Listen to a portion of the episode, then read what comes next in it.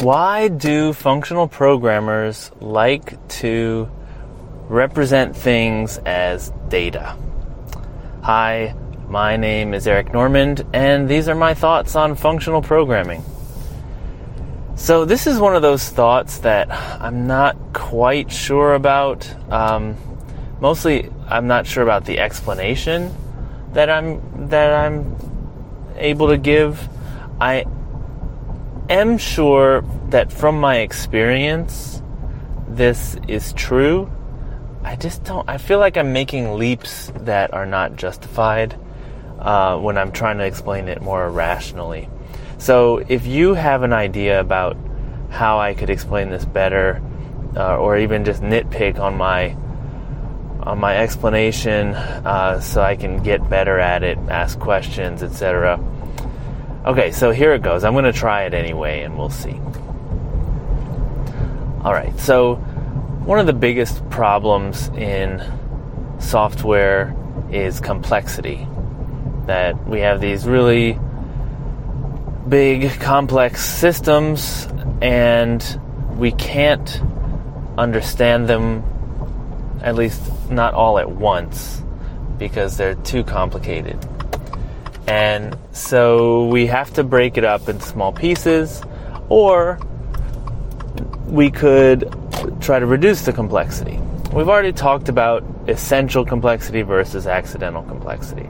I'm just talking about complexity in general right now. Okay, so one source of complexity is uh, branches. Every conditional you have in your program means at least two branches, and those two branches will um, multiply the number of code paths that you have in your program.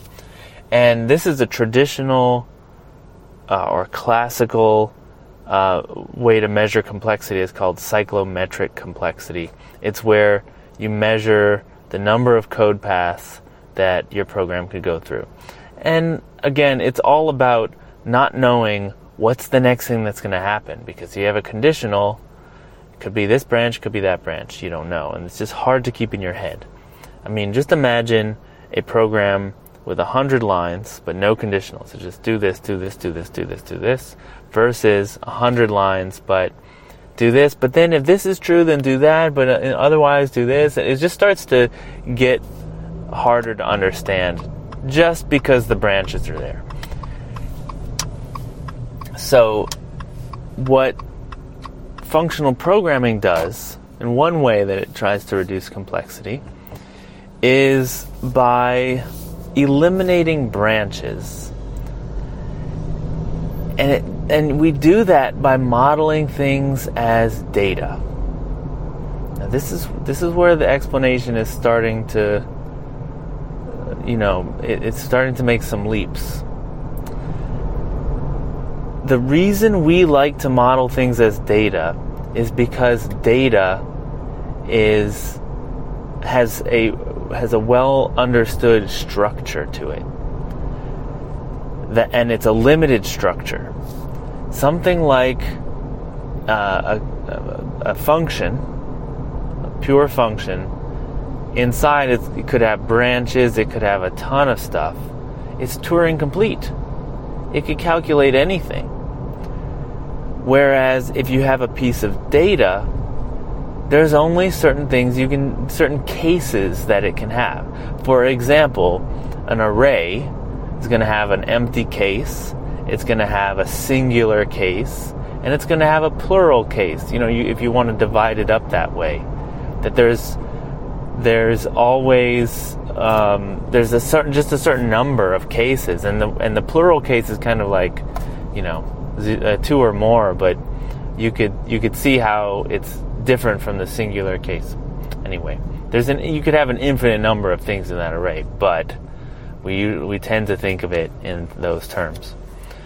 Uh, and there's a lot of other structure to it. For instance, the zero index is the first thing. There's no negatives, right? There's and then there's a limit.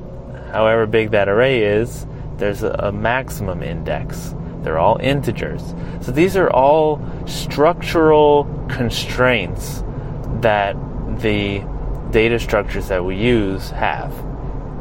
And it's those constraints that drastically simplify our implementations. If your if your implementation uses an array, there's only certain stuff you can do with it. Now, this is in addition to all of its other benefits that it's serializable, that uh, and de- deserializable, of course. That it, it's also often got a literal representation, so you could include it right in your program. Um, that you could store it in a database, right? If you had a, a database that had the similar structure, you could do that. This is something else. This is saying it's much more constrained, and so it reduces the complexity. Everything you can move from a Turing complete function into a highly constrained data structure is going to simplify your code. Now there's there's another benefit to data, which is that it's it's not opaque. A function is opaque. So when you have a function, sure, as a, as a human, you can read the code that generated that function and you can understand it to a certain extent. But when you have when you are past a function, let's say you you you know, let's anthropomorphize. You are a function and you get past a function as an argument. The only thing you can do to that function is call it. There's no way to understand what it's going to do besides just doing it. And that's different from data. Data typically has uh, sort of an API, right? Like a, a hash map, you can ask, what are all your keys? What are all your values? Give me all your keys and values um, in a sequence. Um, there's all sorts of stuff that you can do and you know add stuff to the hash map, remove stuff. You know, it has its own uh, API, but it's a well-known, well-understood API that is limited, but but gives you properties that you want to be able to take advantage of. Whereas a function, the nice thing about it is all you can do is run it, but the downside is you don't know what it's going to do until you run it right? Okay, so that means that you can have a piece of data that is interpreted in different ways. Right? This is sort of the, the value of, of a database. It's like you store all these bits of data in there, and then you can query them in different ways that you hadn't really planned for before. It gives you a huge amount of flexibility.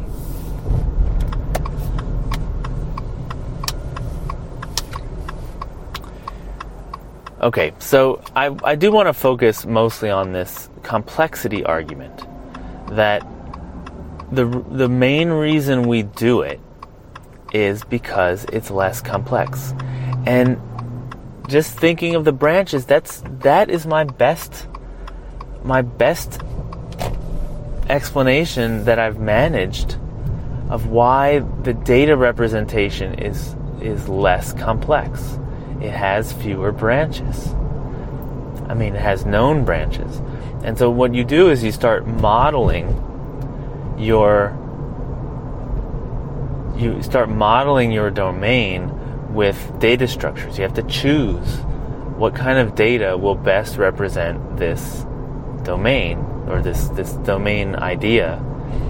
And what you can do is you can see you can analyze that, well, my domain needs zero or more elements or zero or more items in it.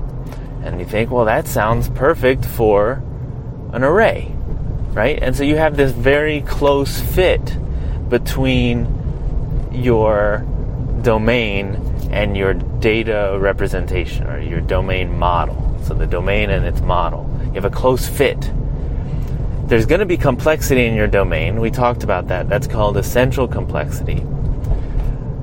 But that essential complexity is exactly mirrored in the array, and it has nothing else. right? There's no accidental complexity because the domain had zero or more cases, and now you're modeling that with something with zero or more cases. Now, imagine you had a different scenario where you had uh, one or more cases, one or more items. Now, the array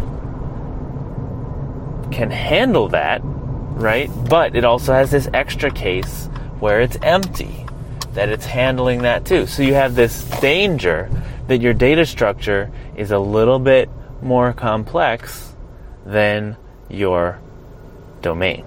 So your domain model is, is like one case more complex than the domain. And so you're adding in complexity. You're adding in that accidental complexity. So you're going to have to deal with that somehow.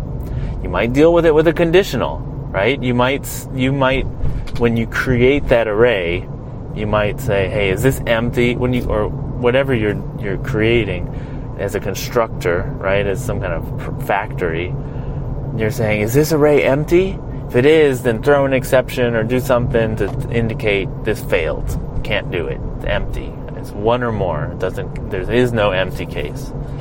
Or you could do something else where your constructor requires a first item before it will make the thing, before it will make the array for you. So it'll put that first item in for you and ensure that it's th- that there's at least one, right? So there's there's two ways to do it, but notice they both add a little complexity um, that that you ha- you know you have to add in yourself because they're trying to move the complexity from the data structure, which allows the zero case, the empty case. They're trying to move it away and, and make sure that that's impossible. So you're just you're shifting it around. So then that becomes like a design question of where this complexity goes, how to you know minimize its impact on the rest of the system. But anyway, um, this that's my explanation. I'll just summarize real briefly.